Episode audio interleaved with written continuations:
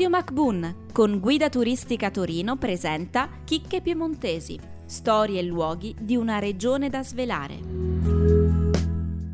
Continua il nostro viaggio in tutta la provincia di Torino, ma anzi oggi ho deciso di allargarmi dalla provincia, uscire dalla provincia, andare giù verso Cuneo, o sbaglio? Oggi siamo nella provincia Granda. Raccontaci della Granda. Eh, la Grande è lunga, ragazzi, non per niente una delle province più grandi d'Italia, eh. quindi insomma è talmente variegata che non basta un giorno per parlarne. Ma cercheremo di condensare e capire quelle che sono le parti salienti. Naturalmente, eh, dato che siamo partiti da Racconigi, il nostro viaggio ci porta oramai a Pralormo, Monticello d'Alba. Monticello d'Alba è nel Roero.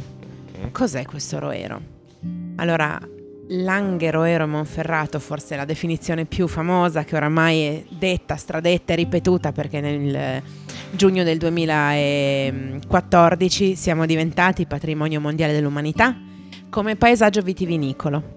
Il Roero la Langa e il Monferrato sostanzialmente sono naturalmente parte dello stesso territorio, semplicemente hanno delle nomi, delle nomenclature diverse in virtù di quello che è il passaggio del fiume, il Tanaro. Il Tanaro è quello che normalmente si sente parlare del Tanaro solo durante le alluvioni perché fa sempre un sacco di danni, però divide anche Alba. Quindi Alba, capitale delle Langhe, in realtà è a metà fra Langhe e Roero. Il Roero prende il nome dai signori del territorio, che erano i conti di Roero. È un territorio un pochino più selvaggio rispetto alla langa, che oramai è coltivata. Immagino che quando dico la parola langa a tutti possa venire in mente che cos'è la langa.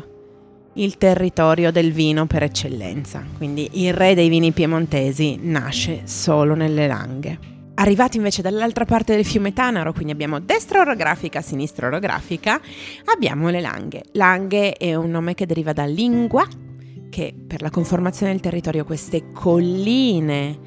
Ma arrivando da Torino è bellissimo perché a un certo punto arrivi attraversando tutta questa parte pianeggiante e poi iniziano a spuntare le colline e man- nemmeno te ne accorgi che il paesaggio sia così cambiato e di lì sarà quello preponderante. Mentre però quelle del Roero appunto sono un pochino più selvagge, quelle delle Langhe oramai sono a perdita d'occhio solo ed esclusivamente vigneti. Naturalmente la conformazione del vigneto e della collina e quant'altro è quella che ha fatto patrimonio mondiale dell'umanità. E l'unico bene monumentale all'interno di questo paesaggio vitivinicolo di Langhe Roero Monferrato è il castello di Grinzane Cavour. Guess what? Torniamo su Torino un attimo perché il buon Camillo Cavour, in realtà nato, cresciuto e poi spostatosi a Grinzane per 17 anni, ne è stato sindaco. Per poi tornare a Torino, naturalmente, perché in tutt'altre faccende affaccendato, doveva fare l'Italia poi, aveva un attimo da fare. Però per 17 anni è stato il sindaco di Grinzane Cavour ed è anche grazie a lui, così come a Juliette Colbert, che si deve l'inizio della produzione del vino Barolo. Il Barolo è il re dei vini piemontesi e non solo, è uno dei vini più famosi nel mondo naturalmente. E mm, tutto inizia timidamente con questo tentativo da parte di un generale che era il generale staglieno Monsieur Udar, un enologo, di trovare la perfetta vinificazione di questo nebbiolo, di quest'uva nebbiolo, affinché producesse un vino diverso, questo vino Barolo.